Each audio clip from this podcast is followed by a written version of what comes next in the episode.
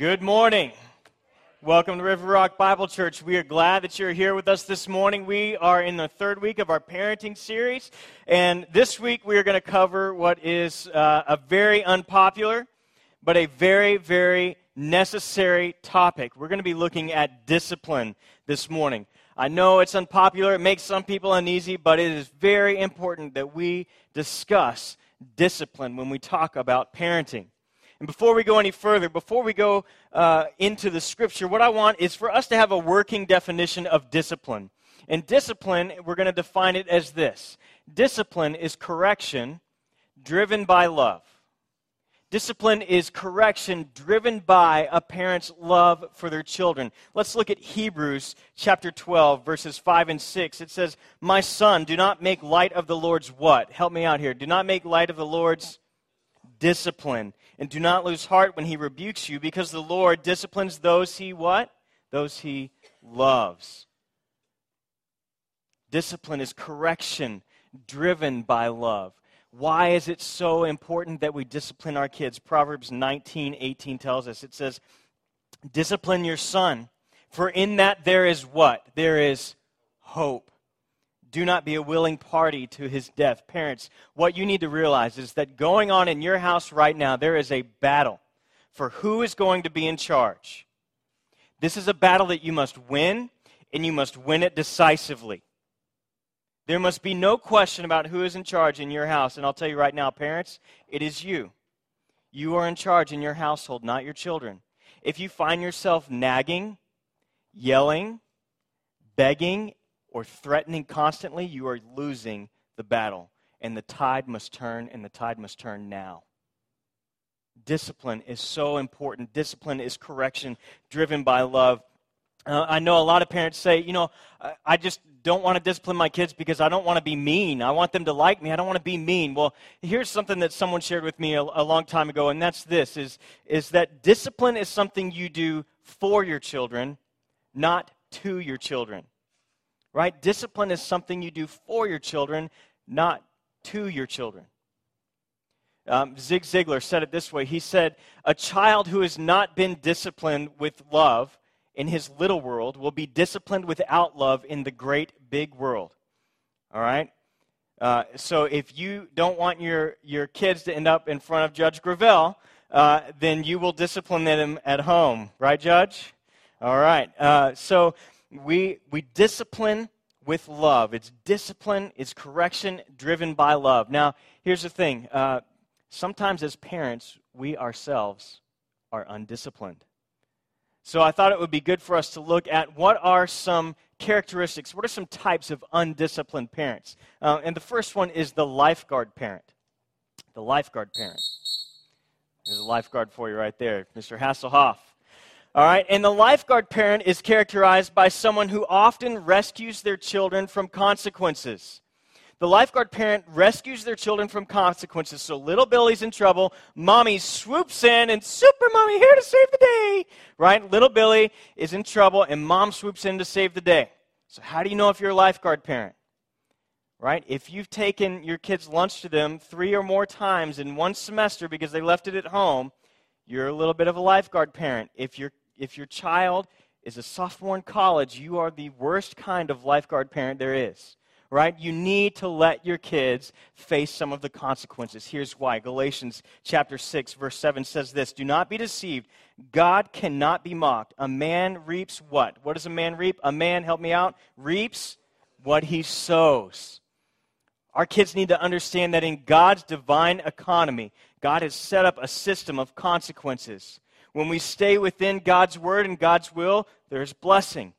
When we come outside of God's word and God's will, there are consequences, and oftentimes those consequences can be serious. And our kids need to get this from a young age. They need to understand that there, there are consequences. Parents, we need to give our kids the gift of facing consequences for bad decisions. Would you rather them face consequences when they're young and those bad decisions are smaller, or would you rather them face consequences when they're older? It's important that we give our kids the gift of allowing them to face consequences. Uh, some, uh, some people think about science projects, right? Everybody hates when their kid comes home and says, Mom and Dad, I have a science project. It's even worse when they wait till 10 o'clock at night and they're like, oh, by the way, I have a science project due tomorrow.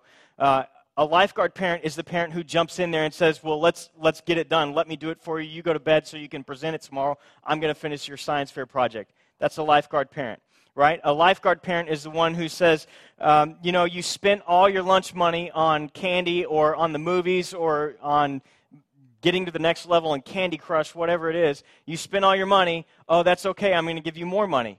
How about we say, well, you wasted your money on something that you weren't supposed to spend it on, so no soup for you, right?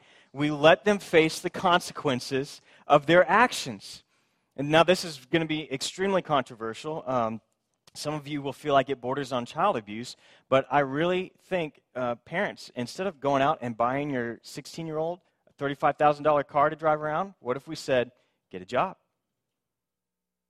I know, I know, I know. It's, it's like borderline child abuse to tell your 16 year old, get a job. Save your money.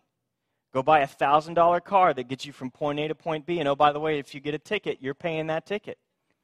Right? we have to allow our kids to face the consequences. It, it may be a silly thing to, to say, to, to think about now for a 16 year old to just say, get a job, but what about when they're, when they're little kids? And they come home and they say, Daddy, I found this cute little adorable kitten. Can we keep him? Right? That cute little adorable kitten is going to grow up to be a satanic, demon possessed furball from hell of a cat. And it's going to attack your feet and it's going to tear up your flower beds. So you have to let them know that there are consequences. You have to set the boundaries. All right? Um, the next is uh, the etch a sketch parent. The etch a sketch parent. All right? The etch a sketch parent is one that is often inconsistent. All right, you guys remember the etch a sketch from when you were a little kid? You draw the lines and you shake it up and the lines disappear, and then you get to draw the lines again. So, an etch a sketch parent is the parent who draws lines and boundaries one day and then shakes it up the next day, and the kids are wondering, where are the lines? Where are the boundaries? Listen to what God's word says in Proverbs 29. It says, The rod of correction imparts wisdom, but a child left to himself disgraces his mother. Discipline your son and he will give you peace. He will bring delight to your soul. Discipline your son, and he will give you peace. It doesn't say when it's convenient. It doesn't say discipline this way today and discipline this way tomorrow. No, it says discipline. We have to be consistent as parents. And I've got to be honest that uh, this is a place that I am, I am very guilty at times of being an etch a sketch parent because sometimes I'm tired. I'm tired and it's hard we're outnumbered. We've been outnumbered from the get go. We had triplets, and it's been three on two or three on one at times uh, for, for as long as, as we've known it. Uh, and it's difficult when you're tired to, to want to get up and do what's necessary to discipline and correct and point your children in the right direction. Uh, the other part of that is that sometimes I can be drill sergeant daddy. And it's like I blow that whistle and I'm expecting the Von Trapp children to come out and Charlie, Malachi, Bear, right? And they get in line and that's what I'm expecting. Uh, and then other days it's like Disney Cruise Line Daddy. And it's like, who wants ice cream with their popsicles for breakfast? Who wants to go play with matches, right? And I, man, you want to have fun with your kids, but I'm just as guilty as anybody else of that at times, but we have to be consistent as parents. Children need to know where the boundaries are because they're going to be looking for them because they want to test them. And we need to let them know where they are, and then we need to let them know what the consequences are going to be if they cross over those boundaries. The last one that we're going to look at is the split decision parent. All right, split decision, decision parenting, uh, they're often inconsistent. All right, this is what Amos 3 3 says. It says, Do two walk together unless they have agreed to do so?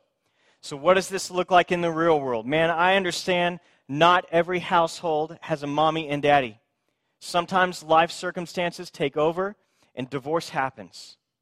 And it is difficult to be consistent when you're in a divorce relationship because sometimes the husband and the wife, the exes, they don't get along at all.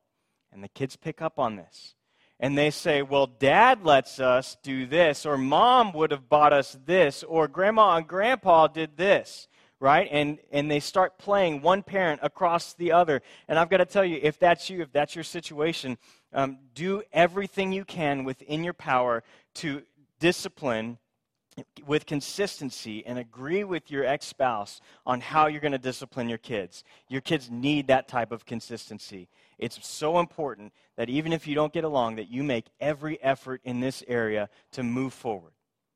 But not just in divorce, sometimes we have blended families. Uh, you have families that are remarried, and both parents bring in kids. And it's very tempting for the mom to say, Well, these are my kids, and the dad to say, And these are my kids. You discipline your kids, and I'll discipline my kids. But that's not reality. We know from Scripture that when people get married, two become one. There's no more yours and mine, there's only ours. Right? So we have to be consistent. Um, and it's not just in divorce and remarried couples. This also takes place. You can have the split decision in married couples that are still together. And here's how that often looks. Um, I can remember doing this as a kid, and I never really got away with it. Um, but I would go to mom and say, Mom, dad said I could do this if it's okay with you. And then I'd go to dad and say, Dad, mom said I could do this if it's okay with you. Right? Every once in a while, I might get something by there, but uh, usually they were smart enough to check with each other to see what's going on here. But here's the, the main way that that happens it's not that parents disagree on how to parent their children. What happens is this the kid comes into the living room and starts talking back to mom. Dad's sitting over there reading his newspaper or watching the game. And the mom says, No, I told you to go to your room. And the kid says, I'm not going to my room. I told you to go to your room. Mom says, uh, The kid says, I'm not going to my room. Mom says, Go to your room or else. And the kid goes to their room. Where's dad? Dad didn't say anything, but he communicated clearly to the child, and he communicated clearly to his wife right? Dads, you've got to back your wives up. Wives, when, you when your husbands are uh, correcting and disciplining your kids, you've got to back them up and say, hey, we are together on this. Because if kids see any sign of weakness, if they can sniff any sign of weakness, man, they will take you out. Right? They're looking for it. They're looking for an opportunity to take you out. So, um, how many of you would say, and let's be honest, how many of you would say, I'm a little bit guilty of being a lifeguard parent? I can be honest. Um, there are times when, when maybe I swoop in and, and try to save my kids from consequences. How many of you would say, you know what, I'm, I'm the, uh, I'm the etch a sketch parent. I'm, I'm a little bit guilty at times. I get tired, and I'm not always 100% consistent. And how many of you would say, man, I'm, sometimes I'm the split decision? Whatever that looks like, I'm the split decision parent.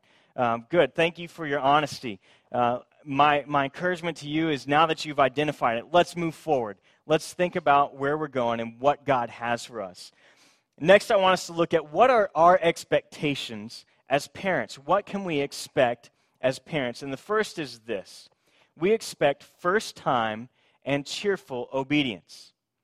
If you've ever been around me for any amount of time, you will see me say to my kids, you will hear me say to my kids, you need to obey the first time with a happy heart. I got that from my wife, who got it from someone else right? You need to obey the first time with a happy heart. It is so important that our kids not only obey, but they obey with a happy heart. Let's look at Colossians 3:20. It says, "Children, obey your parents in how much? Obey your parents in everything."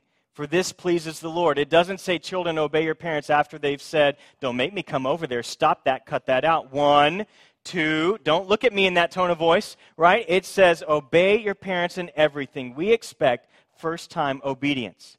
I love that we got to go through the book of Jonah earlier this year in January, um, and our kids went through the book of Jonah as well. Anytime our kids start to um, think about not obeying the first time, I just say, Do you remember the story of Jonah? Did he obey the first time? No, Daddy. What happened? He got swallowed by a fish. Do you want to get swallowed by a fish? No, Daddy. All right. You obey the first time, right? It, it, it makes sense. If you don't obey the first time, there are consequences, and you'll be surprised how fast you can get your kids to do things when they know what's coming if they don't obey the first time. When you have those boundaries and you're able to say what happens when you don't obey, and they can identify what the consequence is, and they know that you're going to follow through on that, it's amazing how much you can get your kids to do the first time you ask them. But it's not just about first time obedience. Um, we're also looking at the heart. We don't want just outward obedience. We want inward obedience. And let's look at Philippians chapter 2 verse 14. It says, "Do everything without or do everything without complaining or arguing." How many of you will recognize this scene? Dad comes home. I heard you talk back to your mother today. No, I didn't. Son, your mom told me that you talked back to her. Nuh uh. Son, do not disrespect me one more time or you're going to go to the, your room. No, I'm not. That's it. Go to your room. I'm not going to my room. Yes, you are. Nuh uh. Go to your room or else. Fine. Slam the door. Dad sits back in his chair. I sure showed him. no, you didn't. No, you didn't, Dad. Yeah, we got the outward obedience. He ended up in his room, but the attitude was not there. The attitude was not there. We need to discipline more for attitude than for action. Parents, we discipline more for attitude than for action. If we can get the attitude right, many times, generally, the actions will follow. Right? We have to get the heart attitude right.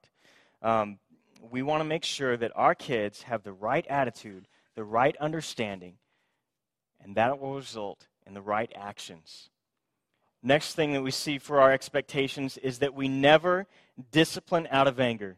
And I've got to be honest, there is too much of this going on in the world today.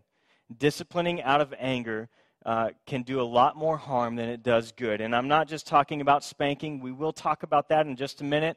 I know you're wondering when I'm going to get to it, and we will talk about that. Uh, that's not what I'm talking about.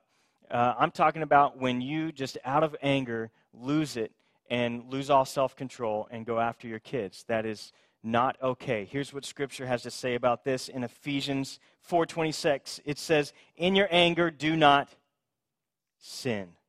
In your anger do not sin. Parents, we have to be very careful. Sometimes you need to put yourself in a timeout. One thing we do in our house is that we we want to discipline right away, but we say go to your room.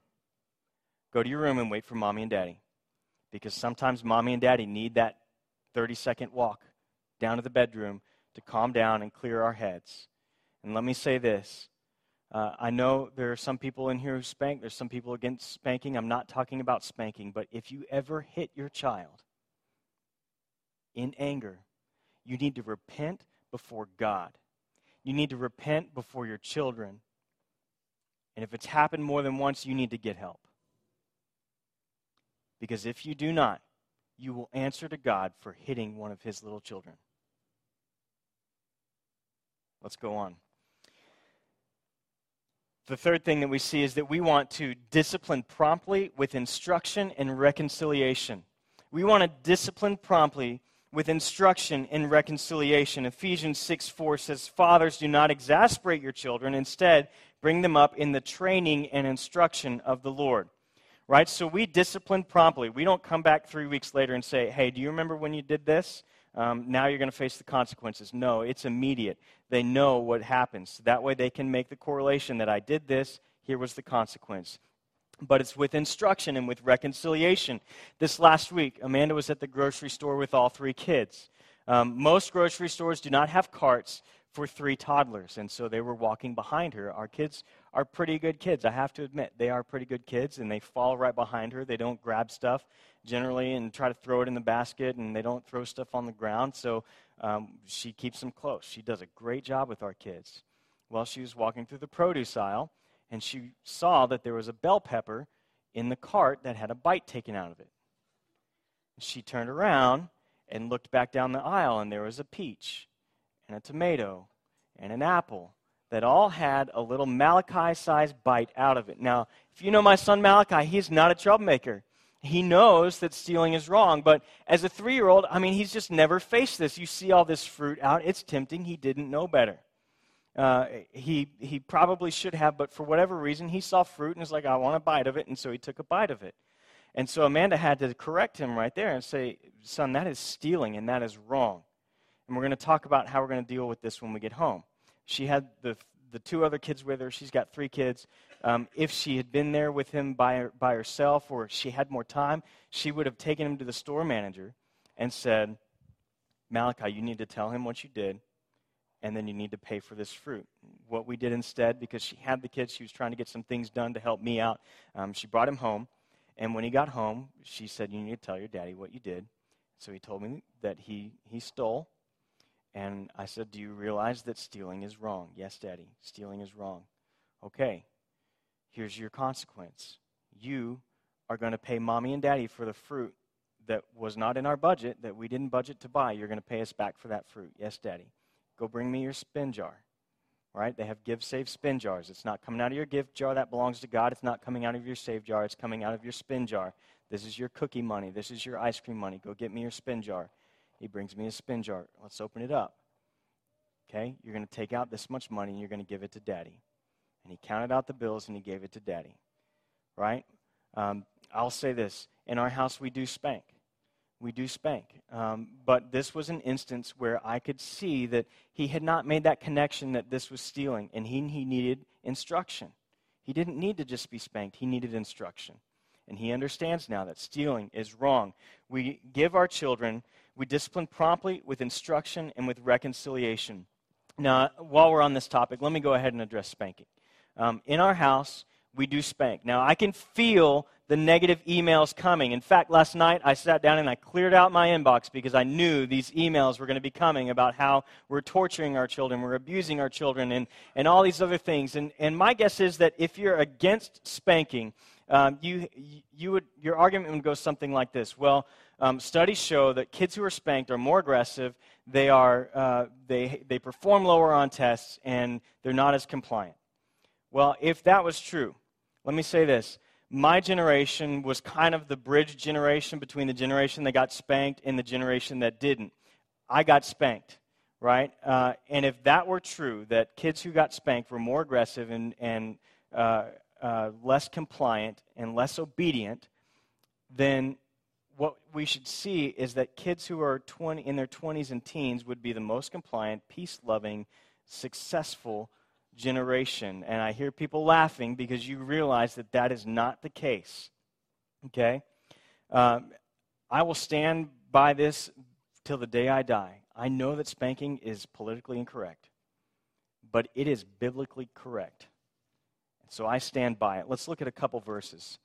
Um, Proverbs 13 24 says, He who spares the rod hates his son, but he who loves him is careful to discipline him right? He who spares the rod hates his son. There are certain times your kids need to know that there's an immediate uh, reaction, that there's going to be a consequence for their sin. And sometimes they need to feel the physical pain of that. The next verse is Proverbs 22 15. Folly is bound up in the heart of a child, but the rod of discipline will drive it far from him. Proverbs 23 13. Do not withhold discipline Although you strike him with the rod, he will not die. You shall strike him with the rod and rescue his soul from Sheol. Sheol is the Hebrew word for hell. Now, here's, understand me. This verse is not saying beat the Sheol out of your kids.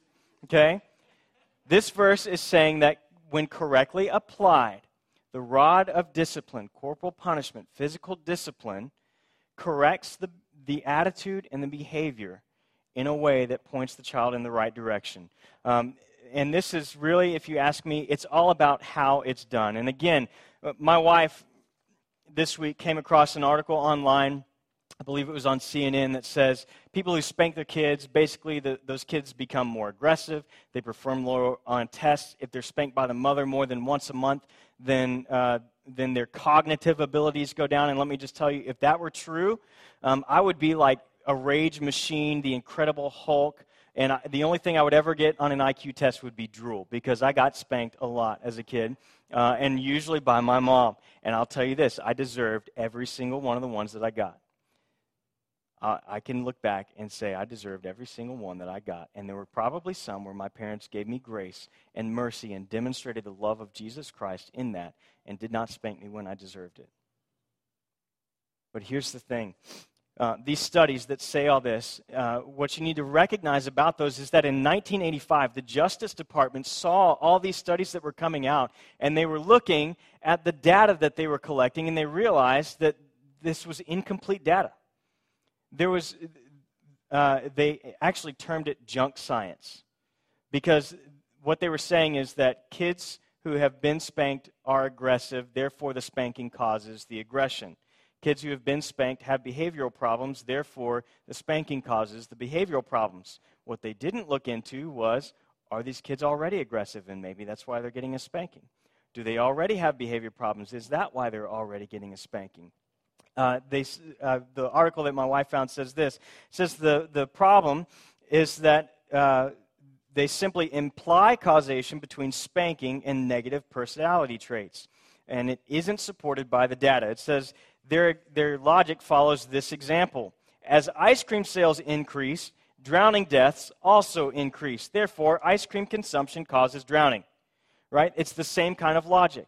It's flawed logic. It's not there. And there are many, many, many more studies that show that when properly applied with instruction and reconciliation in mind, that spanking, kids who are spanked, actually turn out and perform better.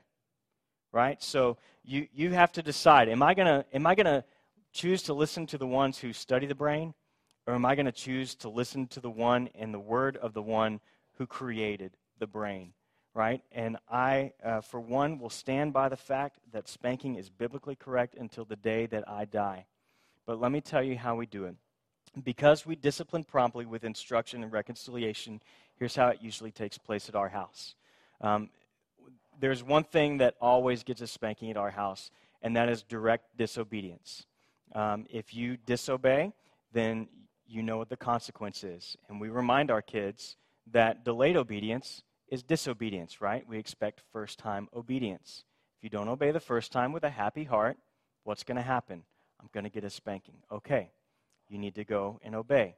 Uh, so, will whatever has happened, let's say someone gets hit, and we say you need to go to your room and wait for mommy and daddy.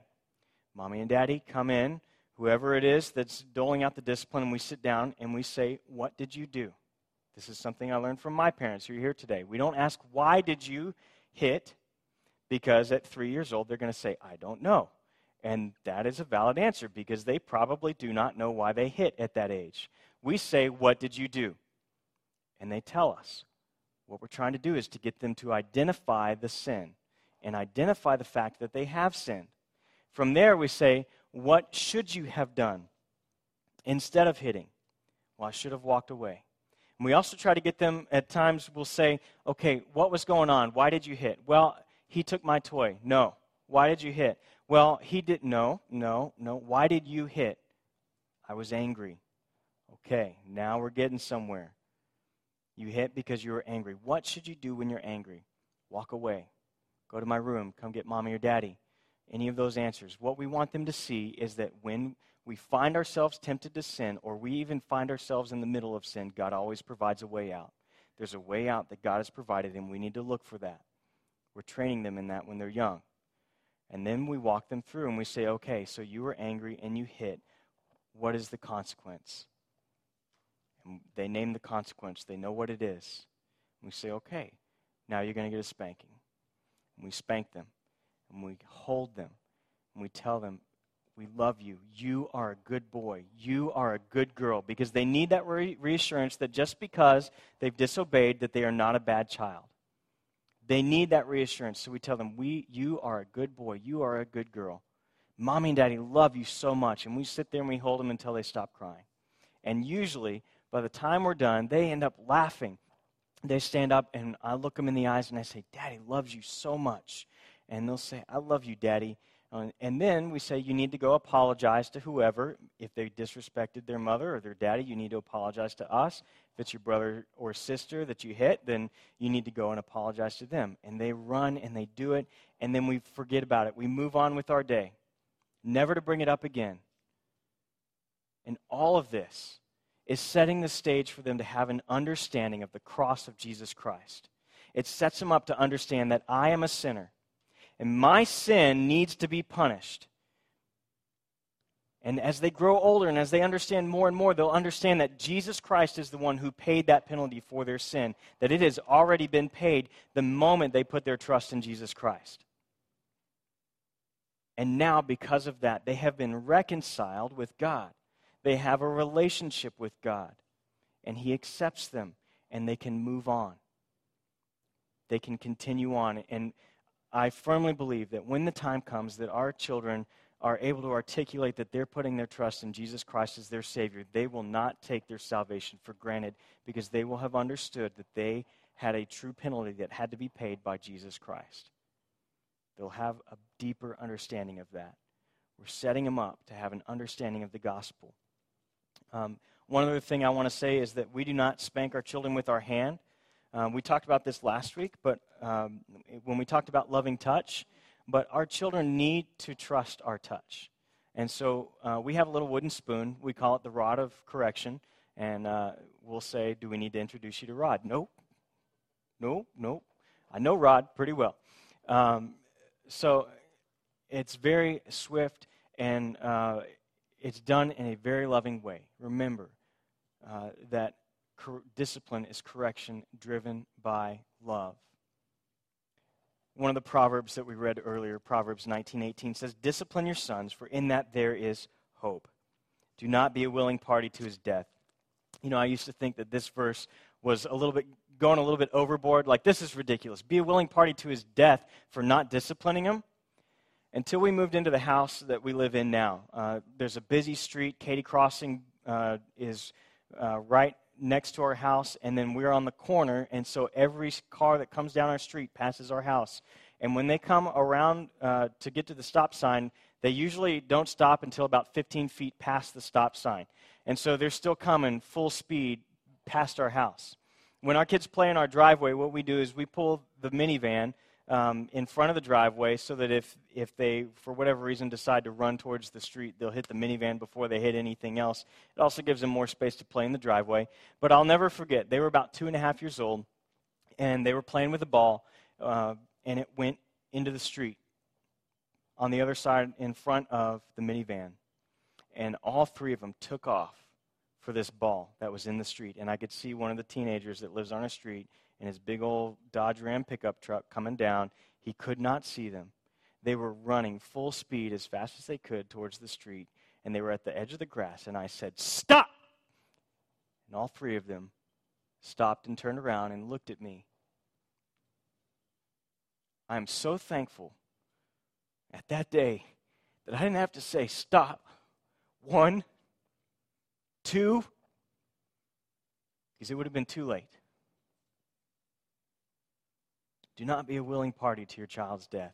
We need to expect first time and cheerful obedience. We need to discipline for the attitude more than the actions. We need to agree to never discipline out of anger, and we need to discipline promptly with instruction and reconciliation. Um, I just want to pray for us as we close this morning. For all the parents in this room, would you, everybody just bow your heads, let's close our eyes. God, Lord, we thank you that you love us enough to discipline us.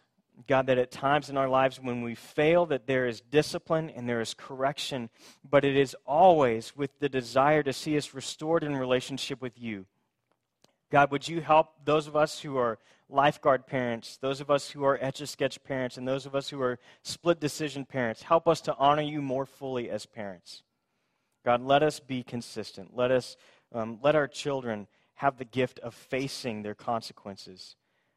God, I, I pray for all of us here, parents, grandparents, those who are not yet parents, but someday will be.